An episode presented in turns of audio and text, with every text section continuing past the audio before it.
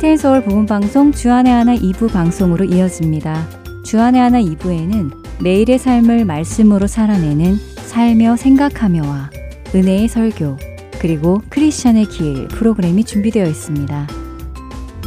먼저 주님과 동행하는 성도의 삶 속에서 깨닫는 은혜를 나누는 시간 살며 생각하며로 이어집니다.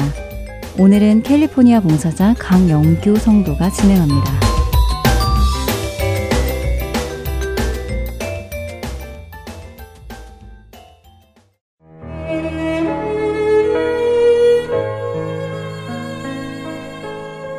처음 예수님을 영접한 후 구원의 감격 안에서 신앙생활을 시작하며 어디든 필요한 모든 곳에 뛰어다니며 열심히 섬겼습니다.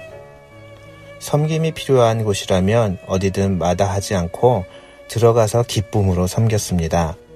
그런데 짧지 않은 시간을 달려온 지금 저를 바라보니 기쁨보다는 지치고 짜증난 모습으로 있는 저를 발견하게 됩니다. 왜 이렇게 된 것일까요? 그동안 열심히 했던 사역을 하루아침에 그만두라는 말을 듣기도 해보았고 세력 싸움의 주동자로 오해를 받은 적도 있었습니다. 그런 오해가 있어도 어느 하나 제게로 와서 정말 그러한가를 물어보기보다는 그렇다더라 하는 말로 쉬쉬하며 서로에게 나누며 그러한 오해는 눈덩이처럼 불어나더니 어, 그 사람 그전에도 그렇게 했다더라 하는 식으로까지 와전이 되어 버리기도 하였습니다. 그런 오해를 받으며 버티다 보니 어느덧 누구에게나 쉽게 마음을 열 수 없는 그런 사람이 되어버려서 이제는 어느덧 만나는 사람마다 이 사람이 나중에 말을 퍼뜨릴 사람인지 아닌지 색안경을 쓰고 보는 버릇까지 생긴 저를 발견합니다. 이것이 꼭 저에게만 생기는 일은 아닐 것입니다. 많은 교회들 안에 같은 문제들이 있는 것을 듣습니다. 소문과 수군거림이 나타날 때 그 소문의 진상을 파헤쳐 옳고 그름을 가르고 그리스도의 몸된 교회가 유익하도록 해결해 나가야 함에도 불구하고 대부분 사람들은 그 문제를 겉으로는 이야기하지 않으며 쉬쉬하고 수군거리기만 하고 결국 교회를 가르고 분열하게 하는 것을 봅니다. 이런 와중에 나는 어떻게 오늘까지 버티고 견디며 올 수 있었을까 하는 생각을 가져봅니다. 물론 저는 회심을 했지만 성화가 완성이 되지 않은 자이기에 여전히 죄에 반응하며 교만함을 가지고 있는 자입니다. 그동안 받은 오해나 의심에서 저는 100% 억울하다고 할 수 없는 사람임을 먼저 고백합니다. 그러나 분명 사실과 다른 오해와 공격이 있었던 것도 사실입니다. 그리고 그러한 오해와 공격 가운데서도 견딜 수 있었던 이유를 생각해 보니 그런 소문들을 들었을 때에 저를 개인적으로 찾아와 주신 믿음의 선배들이 계셨기 때문임을 깨닫습니다. 대부분의 사람들은 어떠한 사건의 배후나 사건의 진실 여부를 찾기보다는 듣는 그대로 받아들이고는 판단하고 정죄합니다. 저도 물론 예외는 아니고요. 그러나 교회 가운데는 믿음의 선배들이 계시기에 그분들은 소문의 말이 돌아다닐 때에 그 소문을 내는 사람들과 같이 동화되는 대신에 당사자인 저를 찾아오셨고 그 사건의 진실을 들어보시고 제가 잘못한 것이 있다면 사랑으로 권면해 주셨고 그 소문이 거짓이었음을 알아내셨을 때에는 자신들이 방패막이 되어서 저를 변호해 주셨습니다. 그분들의 그런 도움이 있었기에 상처받아 떠나도 좋을 덕이 되지 못할 많은 사건들 사이에서도 견디고 다시 일어났음을 기억합니다. 안타깝게도 그런 좋은 믿음의 선배님들은 다른 선교지로 떠나가 버리셨고 이제는 아직도 성숙하지 못한 제가 그들의 자리를 대신해야 하는 위치에 오게 되었습니다. 그리고 저에게도 어디에선가 들려오는 수군거림이 있습니다. 안타깝게도 저 또한 그 수군거림에 동화되어서는 같이 돌을 던지는 자리에 서 있게 되었음을 깨닫습니다. 그런 저에게 하나님의 말씀이 생각이 났습니다. 내 형제가 죄를 범하거든 가서 너와 그 사람과만 상대하여 권고하라. 만일 들으면 내가 내 형제를 얻은 것이요. 만일 듣지 않거든 한두 사람을 데리고 가서 두세 증인의 입으로 말마다 확증하게 하라. 만일 그들의 말도 듣지 않거든 교회에 말하고 교회 말도 듣지 않거든 이방인과 세리와 같이 여기라. 마태복음 18장 15절에서 17절의 말씀이었습니다. 이제 저는 남들과 동화되어서 돌을 던지는 정제의 자리를 떠나 그 소문의 장본인을 찾아가 권면하고 그가 오해를 받고 있다면 그를 대신하여 돌을 맞아줄 각오를 해야 한다고 말씀하시는 하나님의 말씀에 순종을 해야 할지 아니면 불순종해야 할지 선택해야 하는 기로에 놓여버렸습니다. 그런데 사탄은 저에게 한 가지 더 달콤한 유혹을 던집니다. 돌을 던지는 자도 되지 말고 그를 위해 돌을 맞아 줄 사람도 되지 말라. 그냥 가만히 놔두면 된다고요. 저는 돌을 던지지 않아도 되고 모른 척 침묵할 수 있는 이 방법이 왠지 마음에 듭니다. 왜냐하면 사실 지금 소문에 관련된 그 사건으로 인해 저도 피해를 보고 있기에 돌을 던지지 않는 것만으로도 그 사람은 나를 고맙게 생각해야 된다는 교만한 마음이 달콤하게 다가오기 때문입니다. 제가 소문의 주인공이었을 때 저를 위해 일어나신 몇몇의 믿음의 선배님들 또한 침묵하고 싶으셨을 것이라는 생각이 듭니다. 그러나 저를 향한 사랑의 마음으로 제가 오해받고 배척당할 때에 분연히 막아서 일어나셨던 분들을 생각하며 그분들이야말로 바로 예수님을 따라가는 참 제자들이었음을 깨닫습니다. 입으로는 제자이고 성도이기 쉽습니다. 그러나 믿음의 길을 말로 가는 것이 아니라 삶으로 살아내야 함을 느낍니다. 이 땅의 많은 교회들이 수군거리는 자들에 의해 무너진다고 생각했습니다. 그러나 생각해보면 그런 자들은 항상 있었고 앞으로도 있을 것입니다. 그러기에 중요한 것은 그러한 공격에서 교회를 지켜낼 한 사람이 있어야 된다는 것이었습니다. 수군거리는 자들에게 교회를 지킬 수 있는 자들은 바로 사랑으로 하나님의 말씀에 순종하는 자들일 것입니다. 주님의 몸된 교회이기에 내 몸이 찢어지더라도 나에게 해를 끼치던 그 사람이 이 소문과 수군거림의 당사자일지라도 하나님과 원수된 우리를 위해 이 땅에 오신 예수님 그리고 그 원수를 사랑하셔서 십자가를 참으신 그 예수님의 제자라면 우리 역시 그 길을 가야 합니다. 하나님, 솔직히 아직은 저를 미워하고 저를 정죄하던 사람들을 위해 그들의 편이 될 정도의 사랑이 제 안에 없음을 고백합니다. 그러나 오늘 주님께서 원하신다고 하시기에 이 일이 저의 마음에 부담이 되어 순종하기 위해 저를 십자가에 못 박을 수 있는 결심이 생길 수 있도록 저에게 힘 주시기를 기도합니다. 순종 하나도 저의 힘으로는 할 수 없음을 고백합니다. 주님이 사랑하시는 영적 공동체이기에 오늘 그 부르심에 응하기를 결심하는 저와 함께 하여 주시고 인도하여 주셔서 이 땅에 부르심을 받은 교회가 참된 교회가 되는 영광의 모습에 참여하는 자가 되게 하여 주시옵소서.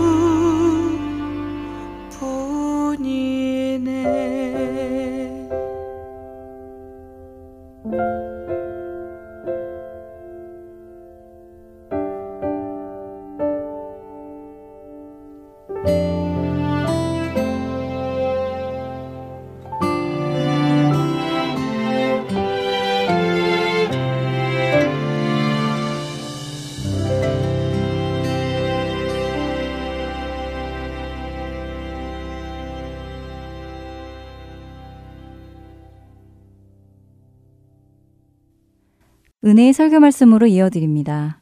오늘은 노스캐롤라이나 그린스보로 한인 장로교회 한일철 목사님께서 베드로후서 3장 13절과 14절의 본문으로 소망 중에 갖는 평화라는 제목의 말씀 전해 주십니다.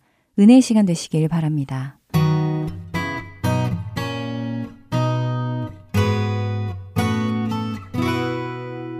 어, 현대 심리학자들은 어, 사람들의 마음에 왜 평화가 없을까 하며 분석하는 중에 사람들의 마음속에 평화가 없는 상태를 다섯 가지로 결론을 내렸어요. 첫째는 뭐죠?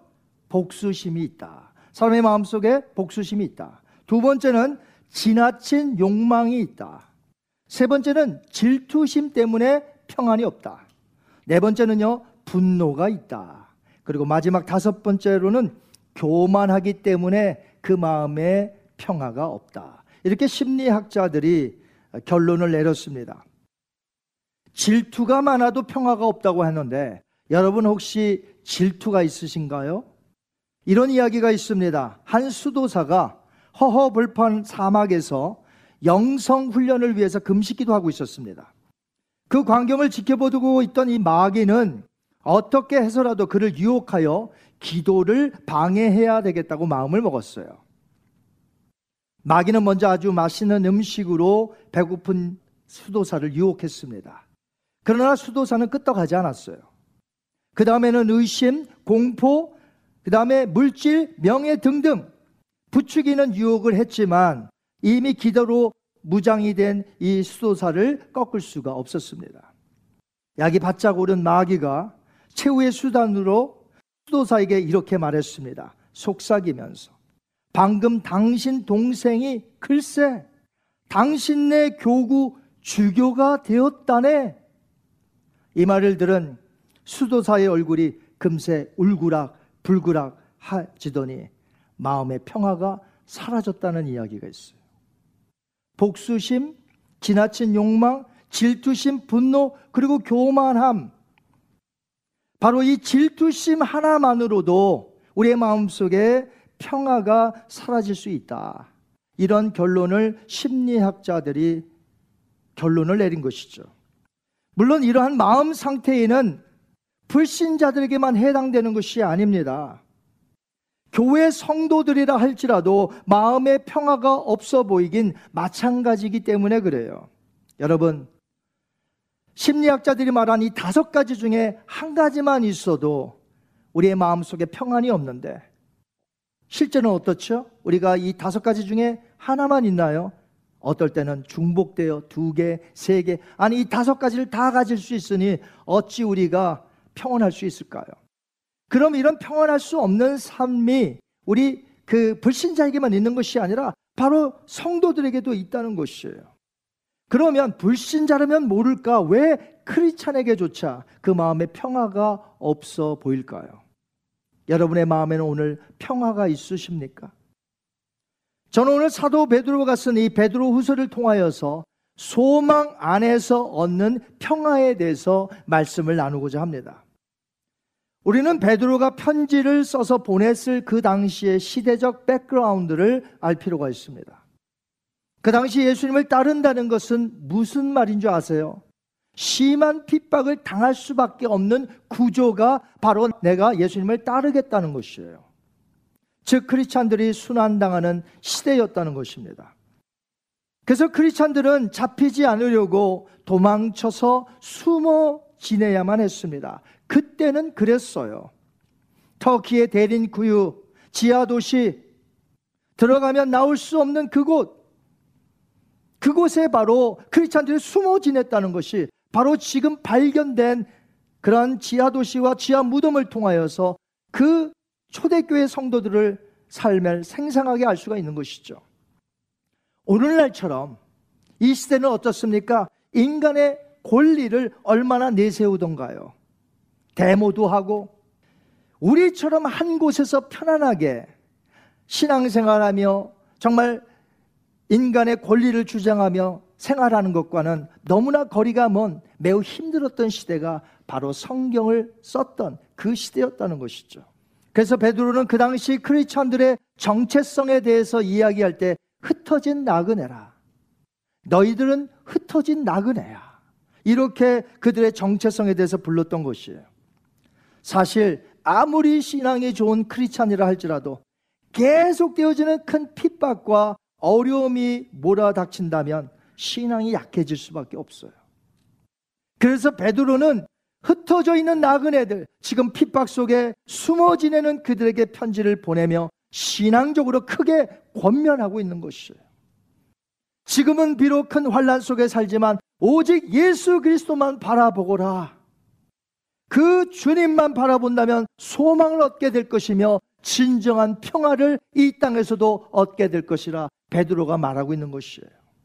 그 당시 신자들에게는 외부적인 무서운 핍박과 환란만 있었던 것은 아니었습니다.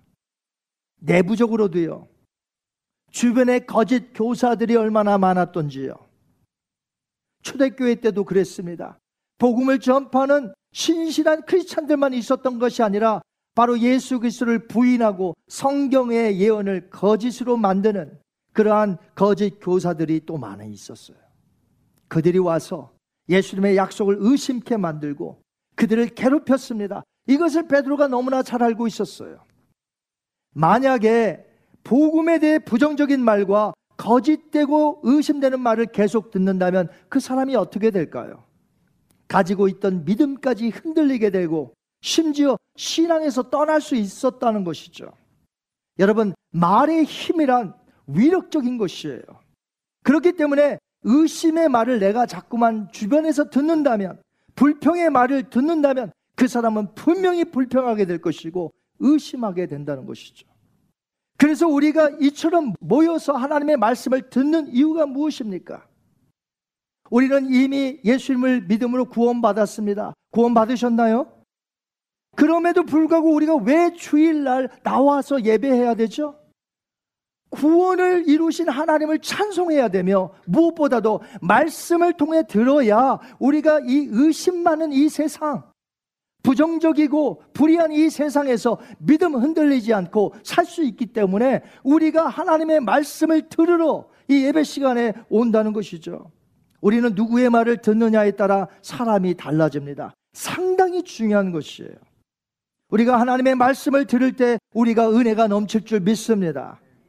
그런데 그 당시에는요, 슬며시 다가와 거짓말을 하는 사람들이 너무나 많이 있었습니다. 크리스찬들이 노출되어 있었다는 것이에요. 초기 단계이기 때문에 아직 이 복음에 대해서 잘 모르잖아요, 우리처럼. 그렇기 때문에 거짓 교사들이 찾아와서 바른 말 같은데 이상한 말을 해도 잘 모를 수가 있다는 것이죠. 그리스도가 다시 온다는 사실, 이 세상이 심판당할 것이라는 사실을 성경은 말하고 사도들은 말하고 편지를 써서 보내지만 살며시 들어온 거짓 교사들은 그런 거 없다는 거예요. 예수 그리스도가 다시 오신다? 없다는 거죠. 이 세상에 심판이 있다는 것? 이 세상이 지금도 잘 굴러가고 있는데 무슨 심판이냐며 거짓 교사들이 가르치는 것이죠. 그렇기 때문에 예수님을 믿어 숨어 지내지 말고 로마 제국에 충성하면 로마가 주는 평화를 얻어 살 수 있다고 가르칩니다. 베드로가 살던 시대의 로마는 팍스 로마나 그 시대였죠. 이것은 로마 제국의 강력한 힘에 의한 평화로서 AD 1세기와 AD 2세기에 로마 제국 시대를 가리켜서 팍스 로마나라고 부릅니다. 그러나 우리가 역사적으로 볼 때에 로마의 평화는 진정한 평화가 아니었고요. 그 평화 오래가지 못했습니다. 그 당시 헬라 사람들이 사용하던 헬라어가 있지 않았겠습니까? 그 헬라어에 평화라는 단어가 있어요.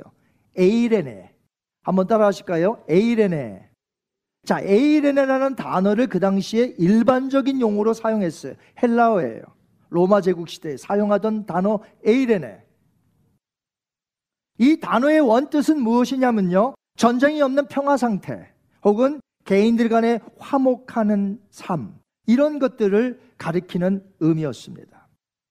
물론 로마 제국이 힘이 세다 보니 평면적으로는 전쟁이 없고 그 다음에요 군사들이 국가를 지키다 보니까 비교적 사람들이 여행을 안전하게 다닐 수 있었다. 그래서 팍스 로마나 시대라고 부릅니다. 하지만 역설적으로도 그 로마 제국 시대에 바로 많은 전쟁들이 있었고요. 그리고 여행 중에도 강도 때의 위험과 여러 위험들이 있었다는 것이에요. 바울도 사도 베드로와 동시대 사람이에요. 만난 적이 있잖아요. 그가 로마 제국 안에 얼마나 수많은 여행을 했습니까? 선교 여행을. 그럴 때 얼마나 많은 위험을 당했는지 이렇게 고백을 합니다. 고린도후서 11장 26절 한번 같이 읽습니다. 여러 번 여행하면서 강의 위험과 강도의 위험과 동족의 위험과 이방인의 위험과 시내의 위험과 광야의 위험과 바다의 위험과 거짓 형제 중의 위험을 당하고 아멘. 그는 지금 로마 제국에서 말하고 있는 로마의 평화, 팍스 로마나 시대에 지금 여행 중에 있었는데 얼마나 많은 위험이 있는지 여기 위험, 위험, 위험 계속해서 말하고 있습니다. 이렇듯 수많은 사람들이 에이렌의 평화를 원하지만 그때나 지금이나 전쟁이 없는 평화 상태, 개인들 간의 화목한 상태, 이런 상태는 찾아보기 힘들죠. 그런데 신약 성경을 헬라어로 기록을 했어요. 그때에 저자들은 그 당시에 보편적인 용어가 뭐라고 했습니까? 평화라는 단어가 에이레네. 이 에이레네를 이제 편지를 쓸 때는요, 성경적인 용어로 바뀝니다. 그러니까 세상적인 의미가 아니라 이제는 사도들이 썼을 때에 에이레네의 뜻은 다른 의미가 들어가 있다는 것이에요. 무슨 의미냐면 그리스도를 통하여 구원을 보증받아 하나님과 화평이 이루어진 가운데 만족을 느끼는 영혼의 상태, 그 상태를 가리켜서 에이레네라고 사도들이 썼다는 것이에요. 그러나 우리가 느끼는 대로 어떻게 예수님을 믿느냐에 따라서 믿는 크리스찬이라도 다 다르다는 것이죠. 어떤 크리스찬들은 오늘 그리스도로 인한 그 평화가 있고 어떤 크리스찬들은 평화가 없다는 것이죠. 여러분은 어떤 상태입니까? 평화가 있습니까? 아니면 예수님을 믿는데도 평화가 없습니까? 크리스찬임에도 불구하고 평화가 없는 상태는 오히려 두렵고 불안하고 초조하고 미래가 불투명하여 힘겹게 살고 있는 것. 아마 여러분도 많은 크리스찬들이 그렇게 살고 있으리라 알아요. 그렇다면 여러분은 오늘 어떻습니까? 예수님을 믿는데도 불구하고 왜 내 마음에 화평이 없을까? 평강이 없을까? 그 이유는 크리스천임에도 불구하고 험난한 이 세상만 바라보며 살기 때문에 내 마음에 내 영혼에 평안함이 없는 것이에요. 몰려오는 심한 바람과 거센 파도만 계속해서 보고 있다면 마음이 평안할 리 없죠. 예수님은 배 안에서 풍랑이 일어나고 심한 물결 앞에서도 평온하셨습니다. 잠을 주무시고 계셨어요. 요동치는 배 안에서 같은 배를 타고 가던 제자들은 심한 바람과 요동치는 물결만 볼 것이 아니라 그분의 평안한 얼굴을 봐야 했었다는 것이죠. 제자들은. 왜요? 그분의 얼굴을 볼 때 평안하게 잠을 주무시는 예수님. 저는 비행기를 많이 타는 편인데요. 어떤 경우에는 이 제트 기류나 심한 난기류로 인해서 이 비행기가 마치 롤러코스터 타듯 아주 심하게 흔들릴 때가 있어요. 어, 이거 보통 때와 좀 다른데? 이거 왜 이러지? 막 흔들립니다. 너무 심하면 두려운 마음이 싹 들어요. 이러다 떨어지는 거 아니야? 저는 그럴 때마다 누군가의 얼굴을 쳐다봅니다. 누굴 쳐다볼까요? 스튜디오스의 얼굴을 봅니다. 막 흔들리는데도 막 얼굴을 이렇게 상냥하게 미소를 머금고 그 승객들에게 안전벨트 해주세요. 그러면서 서로 스튜디오스끼리 이야기할 때, 아, 이것은 보통 있는 일이구나. 이 지역을 지나가면 이런 것은 있는 현상이구나. 하는 걸 느낄 수 있겠죠. 만약에 스튜디오스들이 막 패닉 상태에서 빨리빨리 앉아주시고 막 자기들끼리 막 웅성웅성거리고 이러면은 이거 보통 일이 아니구나 하는 걸 느낄 텐데 싹 웃어가면서 안정시키고 자기들끼리 웃으면서 이야기할 때 우리는 비로소 저는 안정감을 찾아요. 예수님의 얼굴을 보시기 바랍니다. 평온하신 예수님의 얼굴. 그래서 우리는 사도 베드로가 권면했던 말을 들어야 돼. 그 험난한 세상을 살아가는 그 나그네와 같은 필그림들이 바로 베드로의 이야기를 들어야 한다는 거죠. 베드로후서 3장 13절 읽습니다. 시작. 우리는 그의 약속대로 의가 있는 곳인 새 하늘과 새 땅을 바라보도다. 아멘. 이 세상만 바라보면 마음에 평화가 없습니다. 이 세상은 온통 불공평하고 불의하고 불공정합니다. 아무리 이 땅에서 예수님을 잘 믿어도 핍박이 옵니다. 환란이 옵니다. 불의를 당합니다. 숨어 지내면 또 발각되어 그러면 또 도망가야 합니다. 중국에서 얼마나 수많은 선교사님들이 쫓겨났습니까?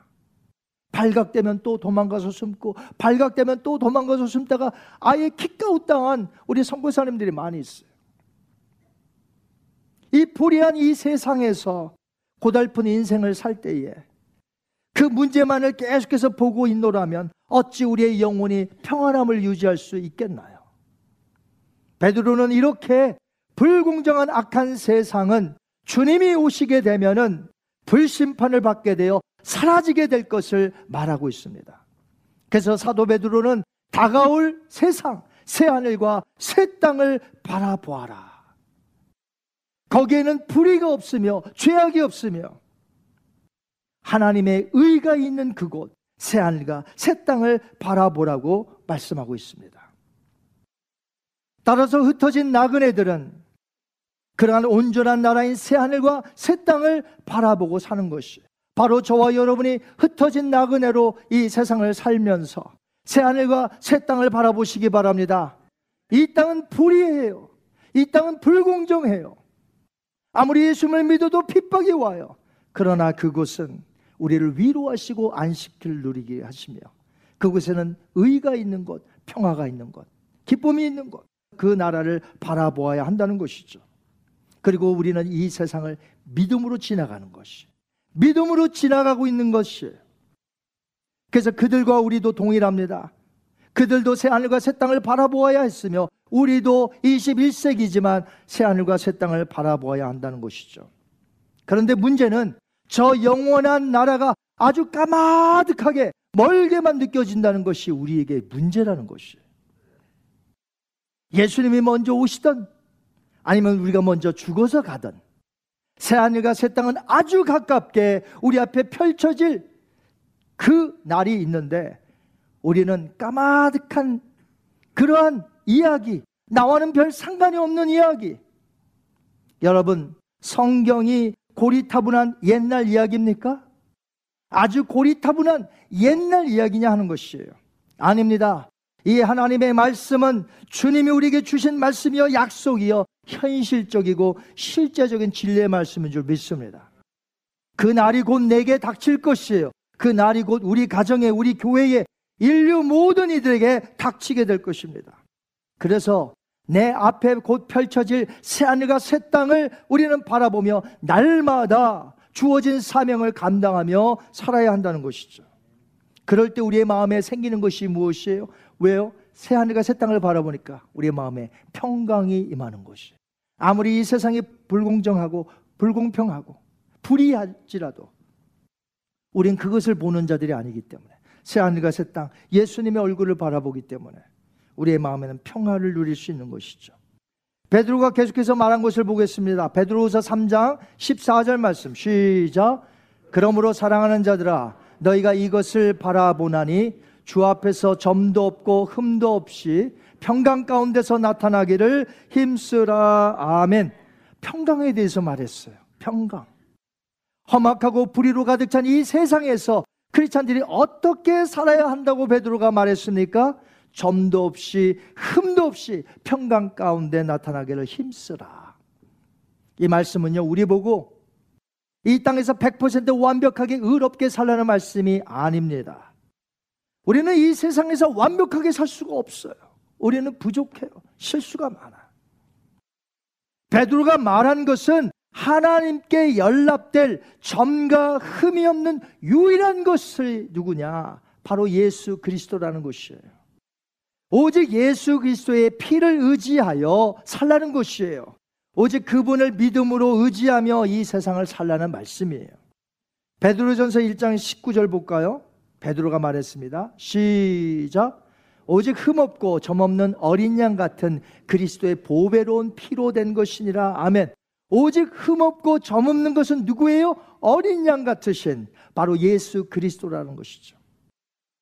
따라서 우리에게 점도 없이 흠도 없이라는 말씀은 그리스도 안에서 예수님을 믿고 그분의 교훈을 따라서 오늘도 믿음으로 살라는 말씀이죠. 그럴 때 우리는 그리스도로 말미암아 평안을 누릴 수 있습니다. 어떤 학자는 이렇게 말했습니다. 평화는 의 안에 거하는 크리스찬들에게 그리스도께서 주시는 안식이다. Rest라는 것이 안식이다. 그렇습니다. 그리스도의 의 안에서 누리는 평화만이 진정 이 땅에서 누리는 안식이 아니겠습니까? 아무리 세상의 거센 풍랑이 우리의 삶을 위협한다 해도 주님이 주신 의 안에 거하는 평화는 아무도 빼앗아 갈 수가 없습니다. 그 시대의 로마의 평화, 즉 팍스 로마나는 성도들이 누릴 평화가 아니었어요. 오늘날 우리가 누리는 이 아메리칸 드림, 미국의 평화라고 하죠. 팍스 아메리카나. 우리는 이것으로 만족할 수 없습니다. 저는 청년 때 오래전에 아메리칸 드림을 가지고 왔어요. 팍스 아메리카나. 내가 여기서 성공해야지. 주님은 저를 목사로 부르셨어요. 예수님을 믿도록 하셨어요. 진정한 평화가 무엇인지 알게 하셨어요. 할렐루야. 이 평화를 누리셔야 돼요. 이 평화를. 세상이 온통 불의한데 어떻게 우리에게 평화를 줄 수 있나요? 줄 수 없어요. 이 세상에 평화를 준다고 해 거짓이에요. 어떤 시를 보니까 이렇게 썼습니다. 자유는 더 늘었지만 열정은 더 줄어들었고 세계 평화를 모이면 많이 말하지만 마음의 평화는 훨씬 더 줄어들었다. 세계 평화 많이들 이야기해요. 모이면 3, 3, 5 세계 평화, 세계 평화. 근데 사람들의 마음에는 평화가 없어요. 이 세상이 어떻게 우리에게 평화를 줄 수가 있겠습니까? 세상의 사람들을 부추기는 것은 치열한 경쟁 속에서도 설사 불법을 저지르면서도 이기적으로 살아남아야 해, 성공해야 돼, 그때 평강이 있어. 이렇게 세상은 말하지만 거짓말이에요. 여러분, 야구 선수 박찬호 선수 다 아시죠? LA 다저스 스타디움에 박찬호 선수를 한번 본 적이 있는데, 그가 은퇴한 후에 이렇게 말했어요. 행복해지기 위해 이기고 싶었는데, 이길수록 불안해졌죠. 왜 그럴까 생각해 보니 너무나 성공하고 싶었고 이기는 것에만 집착했구나 하는 생각이 들었습니다. 패자의 땀과 열정도 얼마든지 감동을 줄 수 있는데 나는 이기려고 했고 성공하려만 했습니다. 성공을 이루게 되면 평화를 얻게 될 것이라는 말은 말짱 거짓말이에요. 성공한 운동선수, 성공한 가수, 성공한 배우, 성공한 사업가, 그들 대부분은 오히려 불안해하고 마음의 평화가 없습니다. 물론 그들 중에는 예수님을 믿는 자들이 있겠죠. 그들은 평화가 있겠죠. 그러나 예수님이 없는 소위 세상에서 성공했던 사람들 불안해요. 내가 언제 여기서 미끄러질까? 사람들이 나를 알아보지 못하면 어떻게 될까? 그래서 악풀보다 무풀이 더 무섭대잖아요.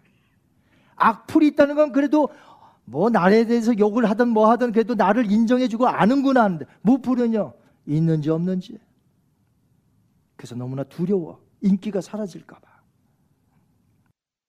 오직 이 땅에서 평화를 누리는 길은 평강의 왕이신 예수님이 주시는 평화를 얻어야 되는 건 줄 믿습니다.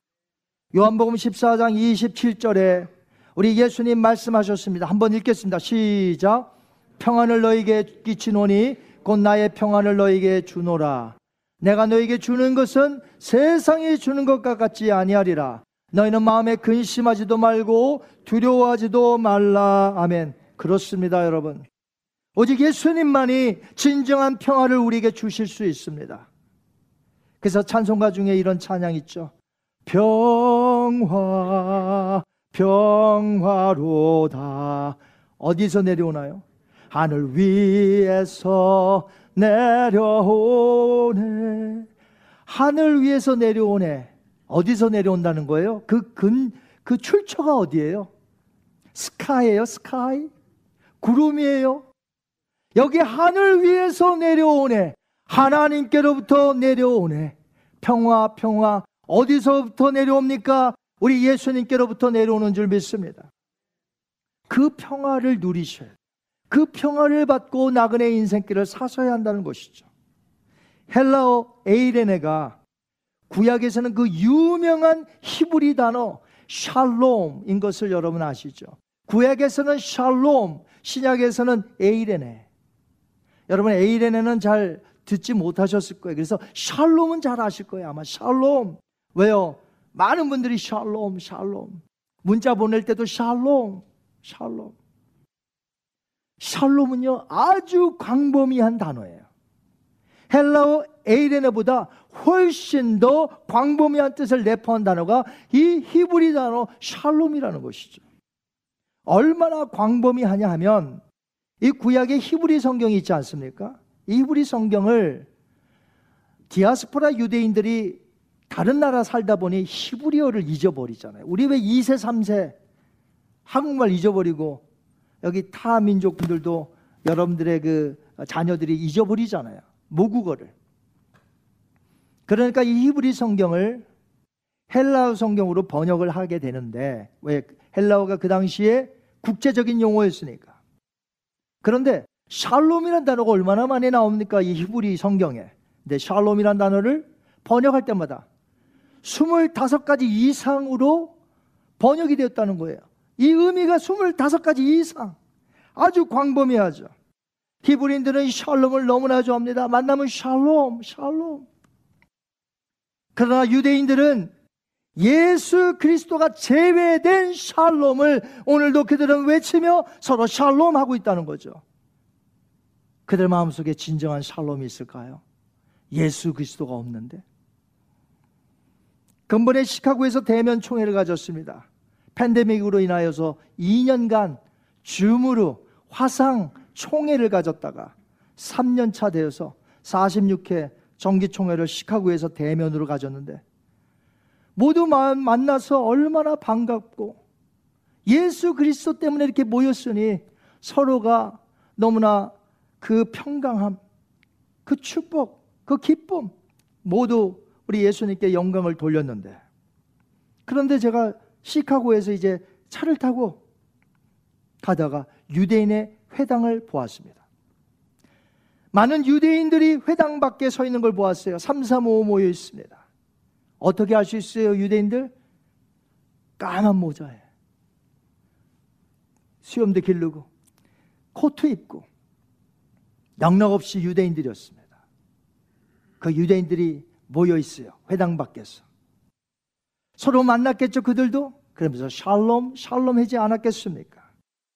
하지만 그 안에 예수 그리스도가 계시지 않으니 진정한 샬롬이겠느냐 하는 것이죠. 예수를 믿는 우리가 샬롬 할 때에 거기에는 반드시 예수님이 포함되어야 될 줄 믿습니다. 왜? 예수님이 없다면 그 샬롬은 진정한 샬롬이 아니기 때문에 그래요. 구약 시대에 쓰였던 샬롬은 아직 메시아가 오시기 전이었기 때문에 그들이 샬롬 샬롬 하는 것은 다 하나님이 받아주셨고 기뻐했겠지만 예수님이 오신 후에도 유대인들이 모여 샬롬 할 때에 내 아들을 믿지 않고 내 아들이 주는 평화를 받지 않고 샬롬 샬롬 하는 것은 하나님이 기뻐하지 않는다는 것이죠. 이런 이유 때문에 우리는 만날 때마다 샬롬 하신다면 거기엔 반드시 우리의 구주 되시는 예수님 부활하신 후에 peace be with you 평강이 있을지어다 했던 그 샬롬이 그 의미 안에 포함되어 있기를 간절히 바랍니다. 이런 이유 때문에 유대인들도 진정한 평화를 모를 뿐 아니라 또한 현대 심리학자들도 진정한 평화를 몰라요. 아무리 사람들의 마음을 잘 분석하여 놓고 결론을 내린다 할지라도 그 원인이 되는 예수 그리스도가 없기 때문에 그 사람들이 평화가 없는데 그거는 발견하지 못하고 대부분의 심리학자들이 예수님을 안 믿거든요. 믿는 자도 있지만 아무리 결론 내려봐야 예수님이 없는데 거기에 무슨 평화가 있겠어요. 사랑하는 성도 여러분, 이제부터 힘겨운 세상만 바라보지 마시기 바랍니다. 불의한 이 세상만 바라보지 마시기 바랍니다. 이 불의한 세상은 성경의 가르침대로 사도 베드로가 말한 대로 곧 불심판으로 사라지게 될 것입니다. 이제 곧 내 앞에 여러분의 앞에 의가 있는 새 하늘과 새 땅 펼쳐질 것이니 우리가 소망 중에 오늘도 주님의 주시는 평강을 누리며 이 땅에서 맡겨주신 사명을 잘 감당하며 살아야 될 줄 믿습니다. 우리가 앞으로 만날 때마다 샬롬, 샬롬 외칠 때에 진정한 평화, 예수님이 주신 평화, 그 샬롬으로 말미암아 사명을 잘 감당하는 여러분 성도들 가정이 되시기를 주님의 이름으로 축원합니다.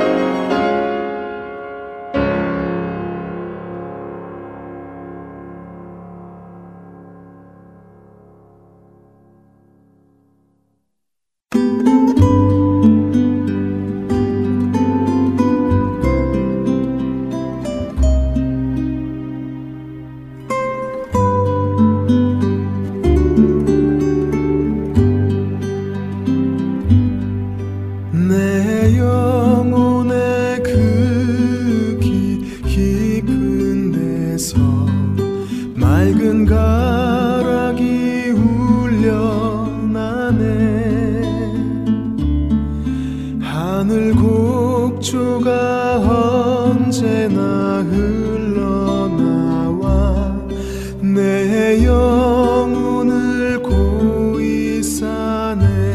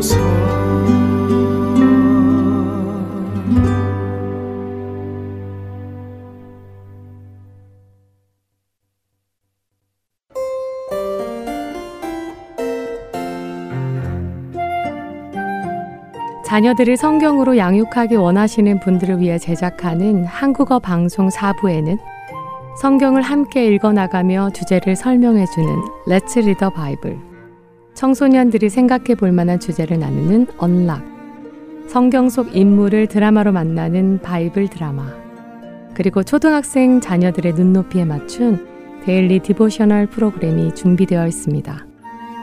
한국어 방송 4부는 mp3와 앱, 팟캐스트와 홈페이지, 그리고 카카오톡으로 방송을 청취하실 수 있습니다. 그리고 같은 내용이 영어로 주안의 하나 오부에서도 방송됩니다. And Soul 복음 방송 4부와 5부를 통해 부모님들과 자녀들이 성경적 가정을 이루어 갈 수 있기를 소망합니다.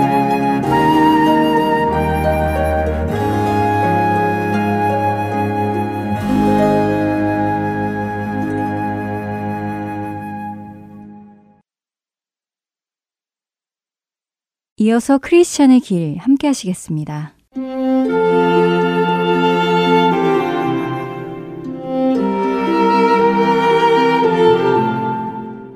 애청자 여러분 안녕하세요. 전 번연의 철로 역정이라는 책을 토대로 그리스도인의 삶을 나누어 보는 프로그램 크리스천의 길 진행의 민경은입니다. 으르렁거리는 사자 곁을 경계라는 문지기의 도움을 받아 담대히 지나간 크리스천. 그는 아름다움이라는 집에 도착했습니다. 크리스천은 경계라는 문지기에게 감사를 표시하며 이 아름다운 곳에서 하룻밤 묵고 갈 수 있는지 묻습니다. 문지기는 이 아름다움이라는 집에 사는 아가씨들 중 한 명을 부를 것인데 그분이 허락하면 묵고 갈 수 있다고 하며 종을 울립니다. 그러자 신중이라는 이름의 아름답고 조심성 있는 아가씨가 나오지요. 그녀는 크리스찬이 어디서 왔고 어떻게 구원을 받아 이곳까지 오게 되었는지 묻습니다. 솔직하게 모든 것을 설명한 크리스찬의 답을 듣자 그녀는 크리스찬을 집안으로 드립니다. 그리고는 자신들의 식구를 소개해 주지요. 그녀들의 이름은 각각 분별, 경건, 자애였습니다.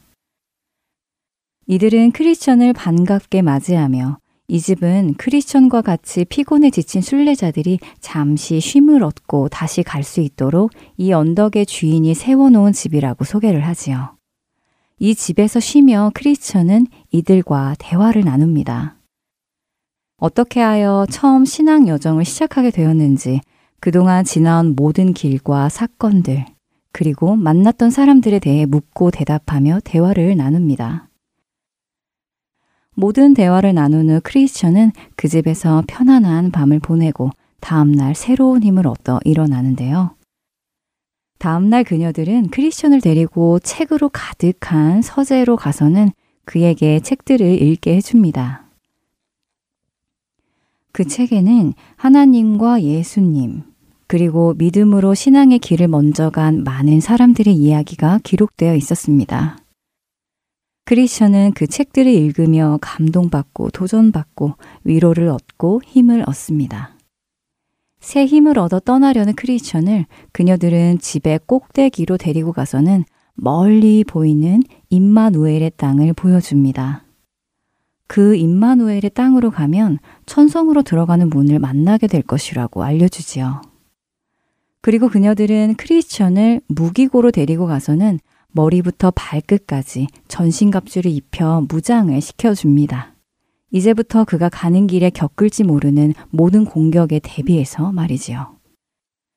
이렇게 준비를 마치고 길을 떠납니다. 그런데 그 아가씨들은 크리스천을 언덕 아래에까지 배웅을 해주겠다며 함께 가지요. 그 언덕의 이름은 겸손의 골짜기였습니다. 겸손의 골짜기는 내려가기가 참 어려운 길이었습니다. 중무장한 크리스천은 여러 번 미끄러지고 넘어지며 그 길을 내려갔죠. 그렇게 위험한 길이기에 신중, 분별, 경건, 자애라는 아가씨들이 함께 내려가 주었어야 하는 것이었습니다. 이렇게 하여 크리스천은 겸손의 골짜기 아래에까지 내려갔고 그곳에서 그녀들과 헤어집니다. 오늘의 이야기는 이해하기가 그렇게 어려울 것 같지는 않습니다. 우리의 신앙생활 속에서 우리는 가끔씩 가던 길을 멈추고 내가 가고 있는 길이 옳은 길인지, 내가 믿음 안에서 잘 가고 있는지 확인해야 할 필요가 있음을 말해주는 듯 합니다. 고린도 후서 13장 5절은 너희는 믿음 안에 있는가 너희 자신을 시험하고 너희 자신을 확증하라 라고 하시지요. 많은 경우 우리는 과거의 한 경험을 통해 내가 구원받았다고 생각하며 현재 자신의 구원의 여정을 생각하지 않는 경우가 많이 있습니다. 아름다움이라는 집에서 크리스천은 신중, 분별, 경건, 그리고 자애라는 자매들과 함께 자신이 왜 이 길을 출발하게 되었는지, 그동안 어떤 일을 겪었는지, 무엇을 보았고 무엇을 배웠는지 하나하나 나누며 자신의 신앙을 다시 한번 점검하게 되었습니다. 여러분은 어떠신가요? 여러분의 신앙을 자주 자주 점검하고 계신지요? 내가 지나온 길들이 옳은 길이었는지, 혹시 어떤 실수를 저지르지는 않았는지, 이것들을 확인하며 내가 지금 옳은 길을 가고 있는지 같은 실수를 반복하고 있지는 않는지 점검하는 것이 꼭 필요할 것입니다. 지혜로운 사람이라면 자신의 실수에서 배우고 같은 실수를 반복하지 않으려 할 것입니다. 크리스천은 이렇게 그녀들과 대화를 나눈 후에 많은 책들이 있는 서재에서 하나님과 예수님, 그리고 믿음의 선배들에 관한 책들을 읽게 되지요. 우리 역시 이 힘겨운 믿음의 길을 갈 때에 그냥 가기만 하면 너무 힘들어서 지치고 포기하게 될 수도 있습니다. 그럴 때마다 우리는 하나님이 누구신지, 예수님이 어떤 분이신지 성경을 통해 다시 확인하고 새 힘을 얻어야 합니다. 또한 우리 앞에 갔던 믿음의 선배들의 이야기를 읽으며 그들이 했던 실수는 피하고 그들이 선택했던 올바른 길을 선택하며 구원의 길을 한 걸음씩 나가야 합니다. 로마서 15장 4절은 이렇게 말씀하시지요. 무엇이든지 전에 기록된 바는 우리의 교훈을 위하여 기록된 것이니 우리로 하여금 인내로 또는 성경의 위로로 소망을 가지게 함이니라. 여러분은 매일 성경을 읽으시며 성경에서 교훈을 얻으시고 위로와 소망을 얻으십니까? 하나님의 말씀을 통해 이 땅에서의 어려움을 인내해낼 힘을 얻으시는지요? 사실 우리가 어디에서 영적인 힘을 얻을 수 있겠습니까? 세상은 온통 거짓 평안과 거짓 만족과 헛된 소망을 우리에게 심어줍니다. 세상이 주는 그런 것을 쫓아가면 결국 우리는 허무함만을 만날 것이고 그 끝에는 멸망이 우리를 기다리고 있을 것입니다. 헛된 소망과 허무함만을 주는 세상의 것들을 멀리하고 참 소망과 온전함을 주시는 하나님의 말씀으로 우리는 무장해야 할 것입니다.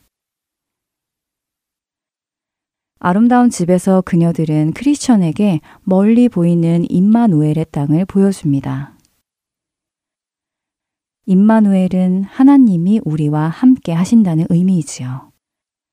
하나님과 함께 거하는 그 땅을 바라보며 크리스천은 그곳에 가고 싶은 마음이 생겼습니다.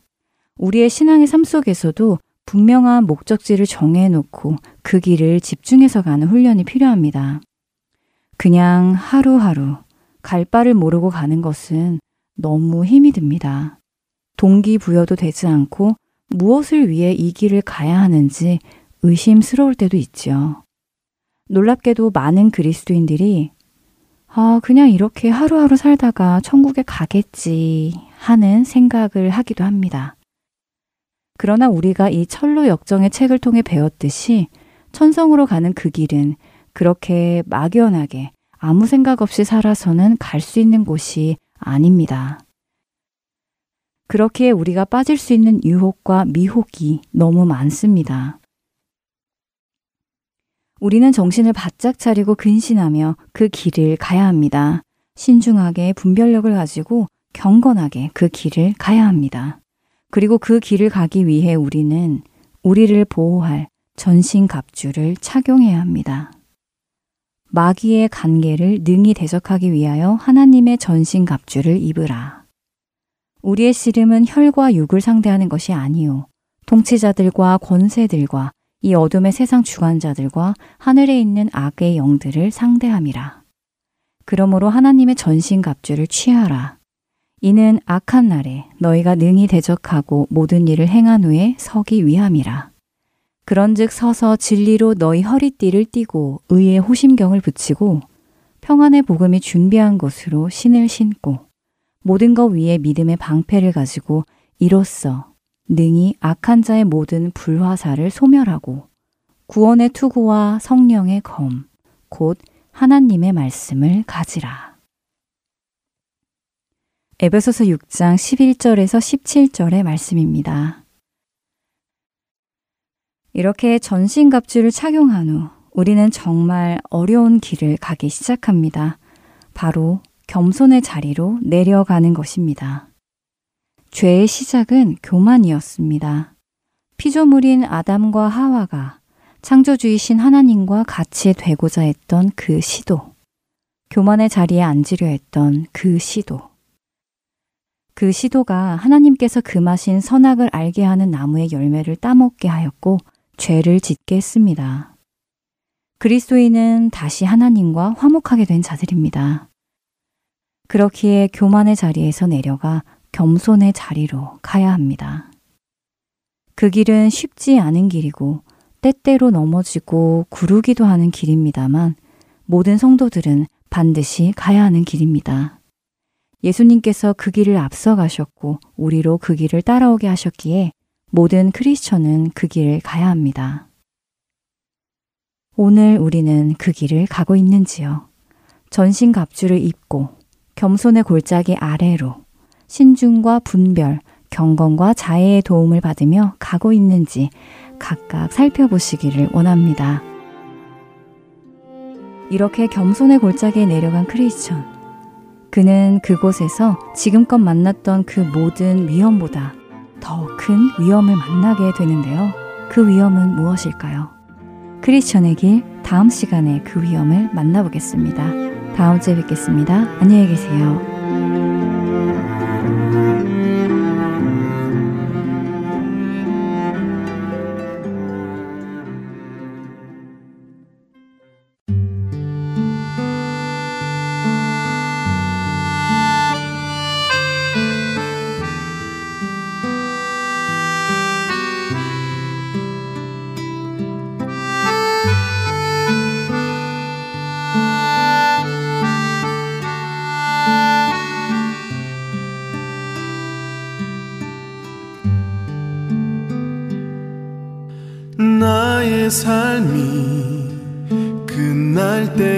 때까지 주의 자리를 뺏지 않기.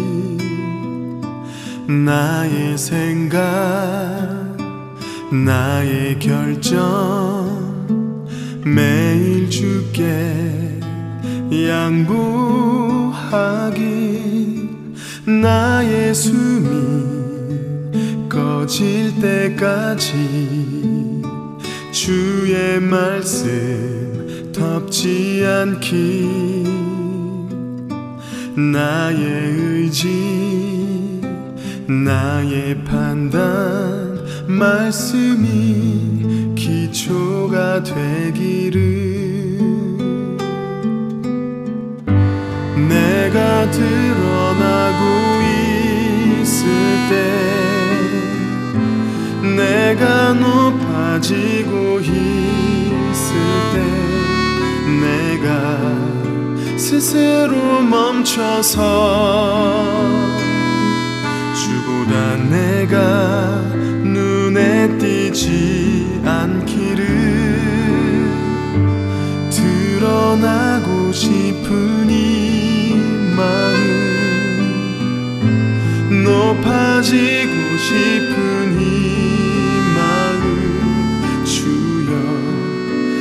마음 붙드사 주보다 내가 눈에 띄지 않게 하소서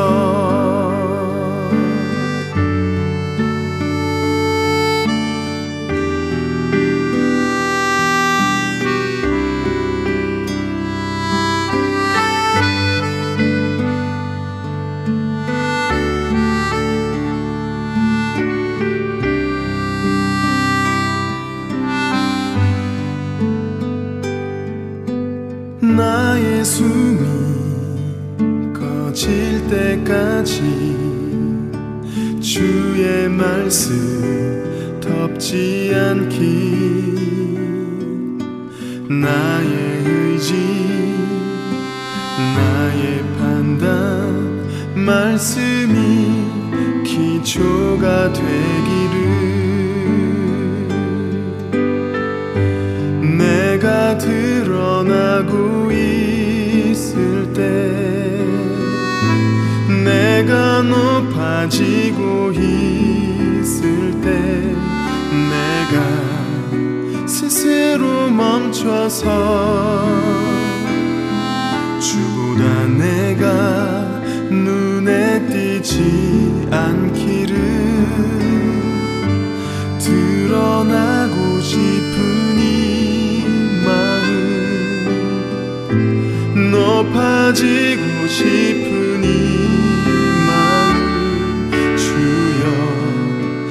마음 붙드사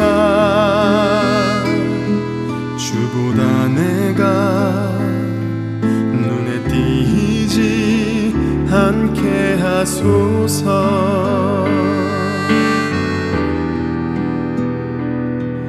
내가 주보다 눈에 띄지 않게 하소서.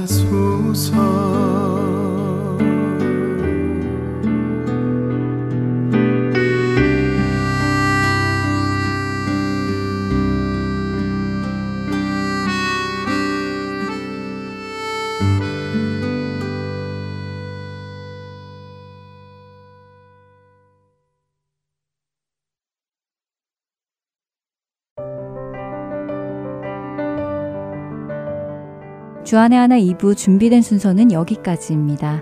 계속해서 주안의 하나 3부로 이어집니다. 주님의 말씀을 더 알아가는 시간 되시길 소망합니다. 저는 다음 시간에 뵙겠습니다. 안녕히 계세요.